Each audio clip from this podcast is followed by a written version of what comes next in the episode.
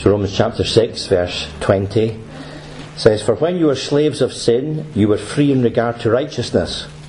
But what fruit were you getting at that time from the things of which you are now ashamed? For the end of those things is death.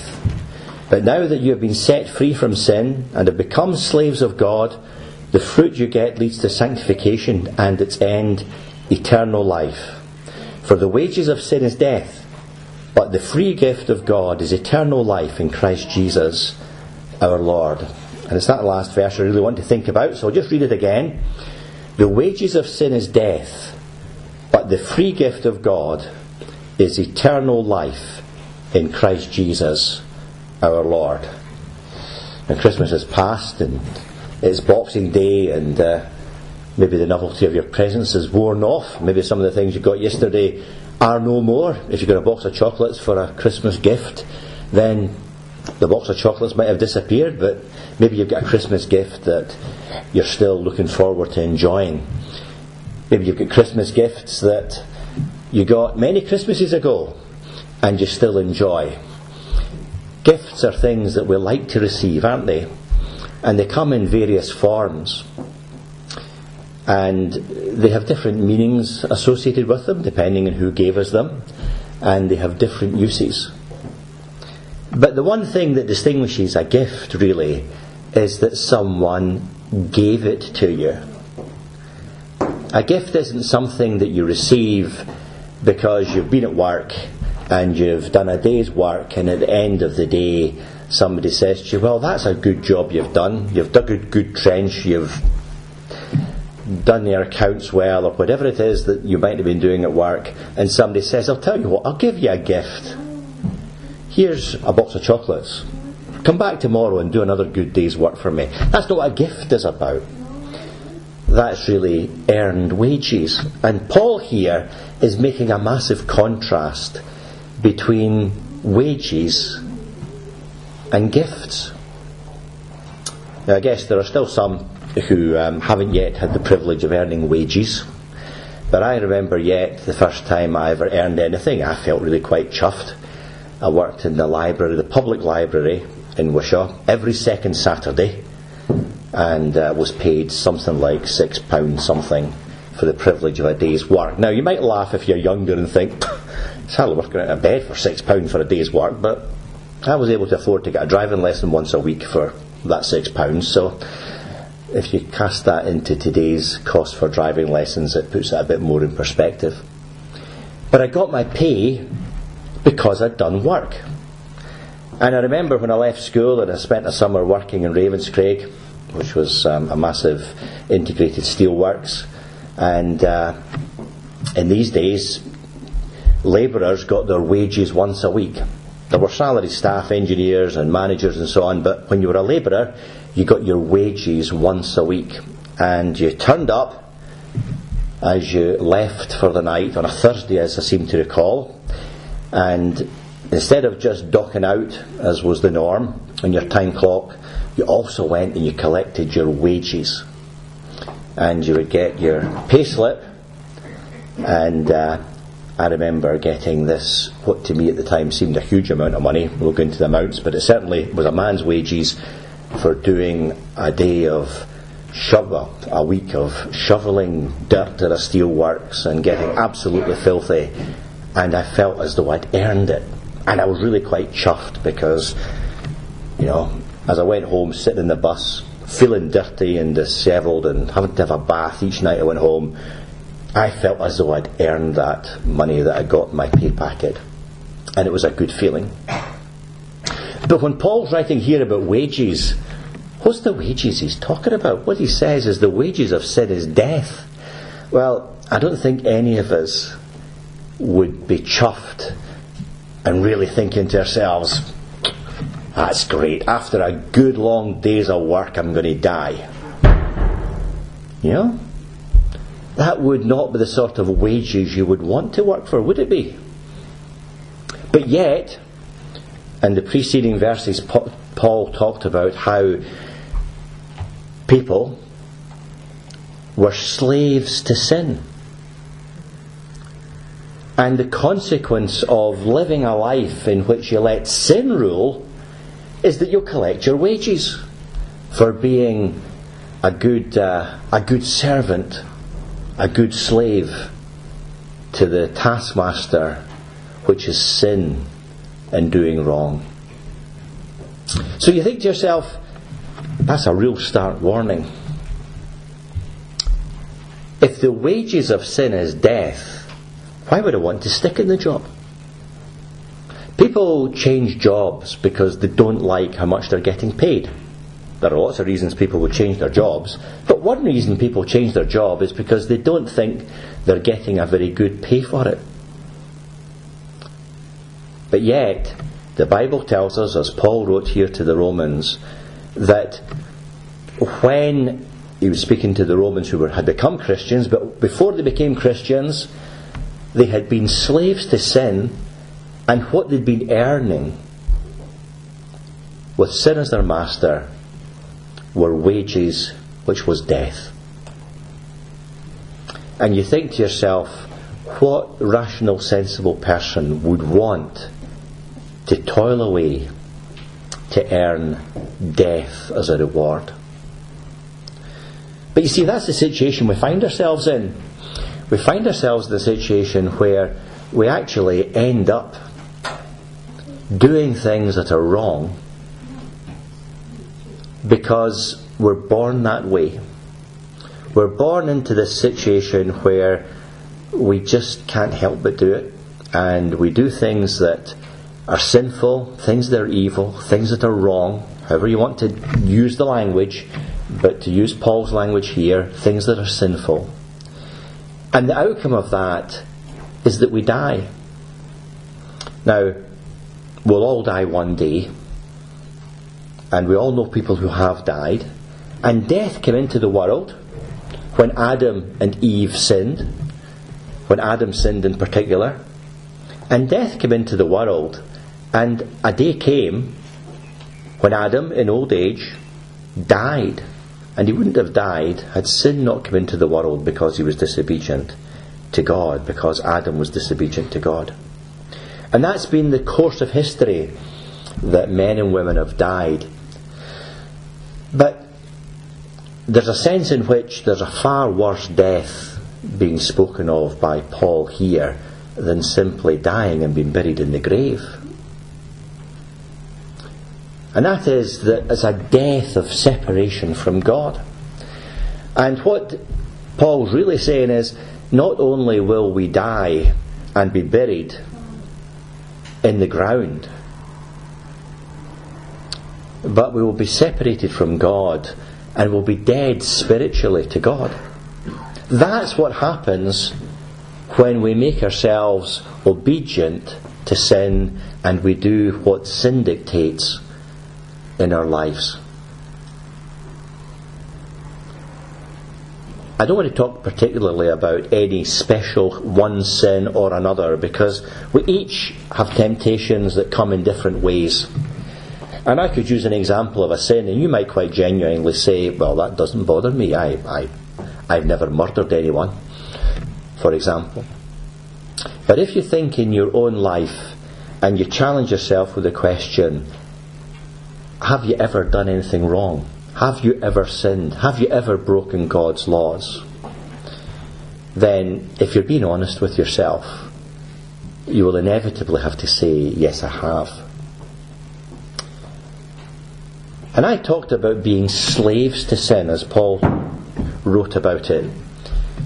And you might think to yourself, well, I, really don't want to do these things that are wrong, but they just they just seem to keep happening.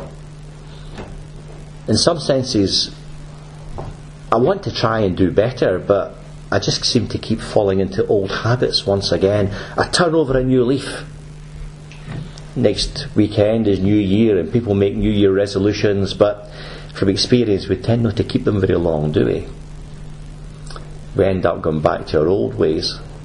But when it comes to trying to turn over a new leaf and doing good, we find it difficult to do that, don't we? But what Paul is saying to these folks in Rome, and by extension to ourselves as we've read this passage today, is that we're actually enslaved to sin from the moment we're born. Because just as Adam sinned and introduced sin into the human race, and so by that one man who was the head of the human race, sin came into the world. Well, it spread to all of us. And all of us are affected by it. Now, of course, we're very conscious of living in a pandemic and of the degree to which viruses can spread and how easy it is for people to pick up a bug in ways that we weren't used to.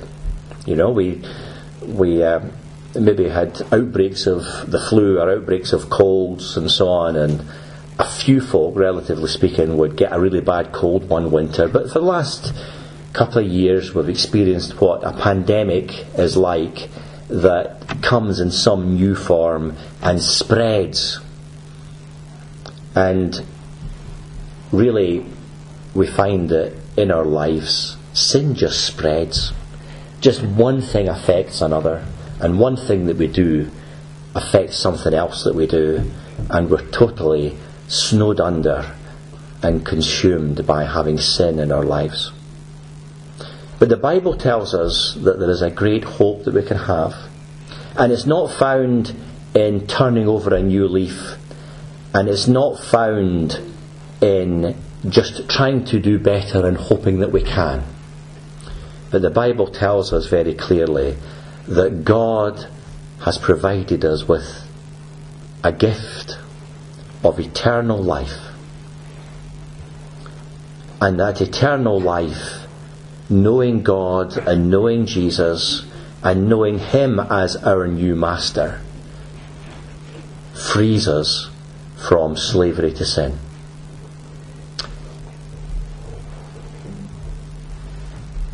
The Bible talks quite clearly about there being two separate masters in, in various places. The Bible talks about having two masters. And in this passage, there's the sense of being slaves to sin or being slaves, as Paul describes it, to righteousness.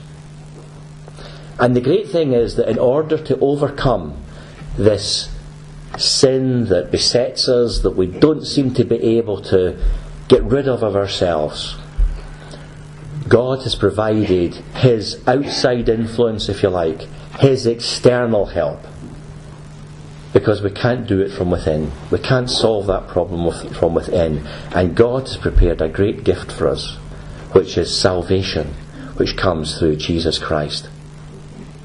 And the last part we read, the verse says, The free gift of God is eternal life in Christ Jesus our Lord.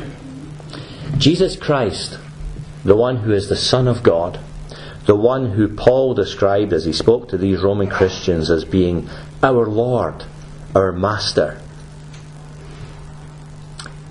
Through him, God is able to provide eternal life and is able to provide forgiveness for the sin that we are so troubled by and is able to grant to us the righteousness that God's Son Jesus is himself characterized by which is a massive contrast to the wrongdoing that's in our lives.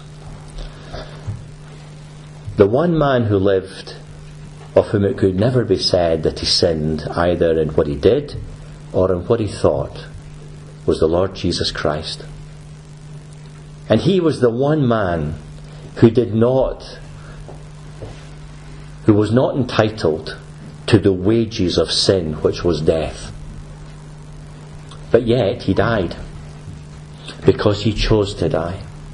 And he died on the cross at Calvary to be a sacrifice to God so that God can be just and forgive those who trust in Christ Jesus their sins. It's a easy to describe exchange, isn't it? It's not complicated to describe at that level, but it requires us to accept it and to believe and to trust that when Jesus Christ died on Calvary, it was on my behalf. And you need to accept it for yourself as to be on your behalf for it actually to make effect to you. And we're transformed when we do. And we become slaves of righteousness. And Paul describes that as being freed. And we're freed up to do that which God wants us to do. But the gift of God is eternal life through Jesus Christ our Lord. And as I was saying, we need to appropriate it to ourselves. And the analogy is often used that if someone comes offering you a gift and you sit there with your arms folded and you know you can imagine it's easy to think of a petulant child but sometimes there are petulant adults aren't there? And um, can, it's easier to imagine the child's face face stripping them. Won't name names but on FaceTime yesterday the comment was made by young one little girl. I got the dress but and before any more could come out her elder sister, and I'm giving the game away who it was then, eh? her elder sister said, Shh, don't say it. So she obviously didn't like the dress she'd got for her Christmas. Anyway, she'd got it, and she's to wear it today apparently. but sometimes people don't like the gifts, and they, you know, let it be known that they don't like the gift. And they effectively say, I don't really want that, you can have it back, just take it back. I'm not interested. So a gift is something that we have to accept for it to become ours. Some, of course, very happily accept gifts, and hopefully everybody was happy to accept the gifts they received yesterday when they received gifts, and um, hopefully you're still enjoying them, other than your boxes of chocolates perhaps. But you see, when it comes to the gift of God, God is offering to you his gift of eternal life.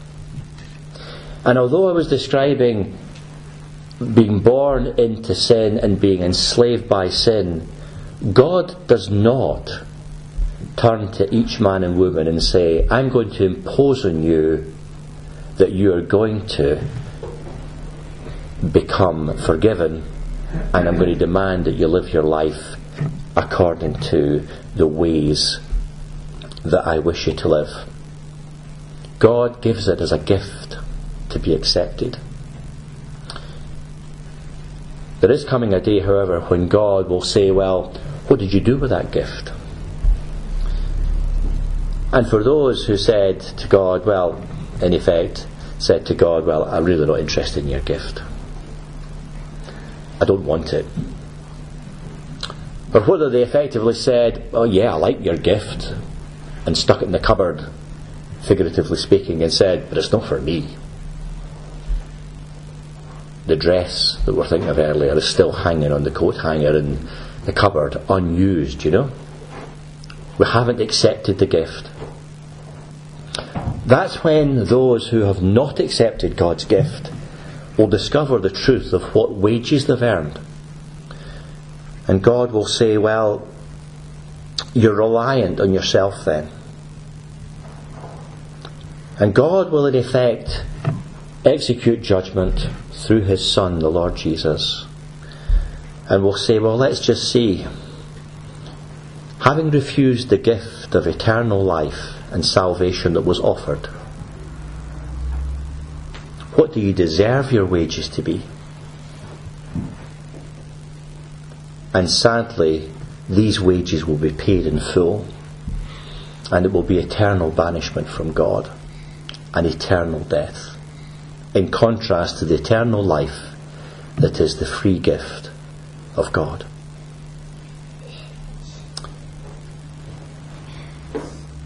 We can find it amusing to think of children turning down gifts.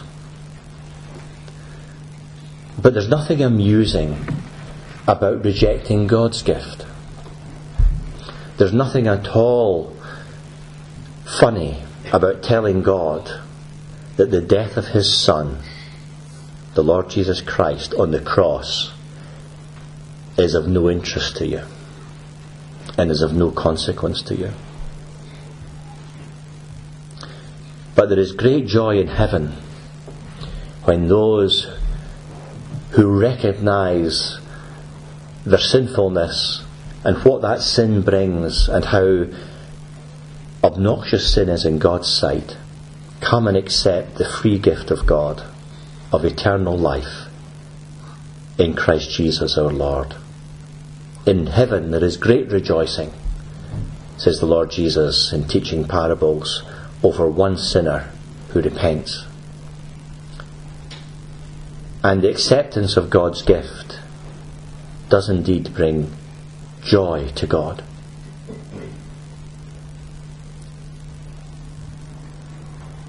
Maybe you've given a gift and felt great joy as that gift has been received thankfully, and the person has so obviously been grateful and delighted. And you've felt happy that they've accepted the gift. Well, there's a sense in which God feels delighted that his gift has been accepted. God's thinking and God's feelings are much deeper and not to be compared on a human level in real terms. But for the sake of drawing an analogy, I'll make that one.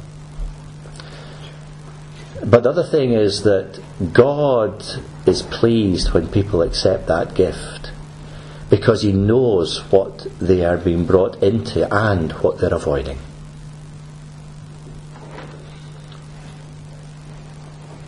You know, we had these trivial examples of turning our nose up at gifts. Well, what's the worst that could happen if you don't accept a box of chocolates?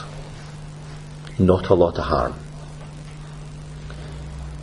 other than offending the person that gave you it. But you're not going to come to any real grief by saying no thanks to a box of chocolates. Or maybe even to a pair of slippers or a dress or whatever. But this gift of God, which is eternal life, as we say, said earlier, the consequence of rejecting it is that we're dependent on our own selves and what we've done and the Bible is very clear about the wages that we earn because of that. And what we've earned is separation from God. So as we ponder this gift of God this morning, and as we think of this wonderful free gift of God that costs us nothing to obtain, it's not based on our works It's not based on what we do, it's based on our acceptance of it. Its real value is in the one who, who makes it possible, the Lord Jesus Christ, and his sacrifice. If we accept that free gift of eternal life, then eternal life, the presence of God in our life now and forever after we physically die, being with Him, is ours to be had. Whereas the consequence otherwise is eternal separation from God. So we're not talking about something trivial. We're not talking about something that is a gift that might be over and done with by the end of the week. It's a gift that's eternal. And we're talking about matters that affect us and affect our soul forever. So, as we've thought about this morning, and you've maybe heard this message in various ways many, many times previously, and as you sit thinking about it this morning, challenge yourself as to whether God's gift that is being offered so freely to you is one that you're prepared to accept and simply believe that when Jesus Christ died on the cross at Calvary, the punishment from God that he endured was in your behalf and accept God's gift of eternal life and enter into slavery to a new master, the Lord Jesus Christ, whom to serve is a delight and a pleasure or just continue the way you're going. Serving sin and earning your wages that are stacking up. They're there to be collected at the wages office. but they're not there to be spent once they're collected. They are separation from God forever. And as you think about these things, I pray that you would accept the free gift of God, eternal life in Jesus Christ, our Lord. Shall we pray? Our Father, we give thanks for the fact that you're a God who is capable of supplying a solution to the problems of sin in our lives. We thank you that you give freely this gift of eternal life. And that gift that's given freely was at a great cost because the Lord Jesus purchased the ability for you to forgive by giving himself on the cross. We do pray that as each of us has listened to this message today that we all may be touched to think of where we are in relation to our acceptance of that gift. We do pray that if there's anyone who lives their lives obedient to sin and not to the Lord Jesus, that they may be challenged to give their heart and their life to Him and accept the free gift that is offered by you today. And we'd ask these things in Jesus' name. Amen. Amen. Now, Stephen is a hymn.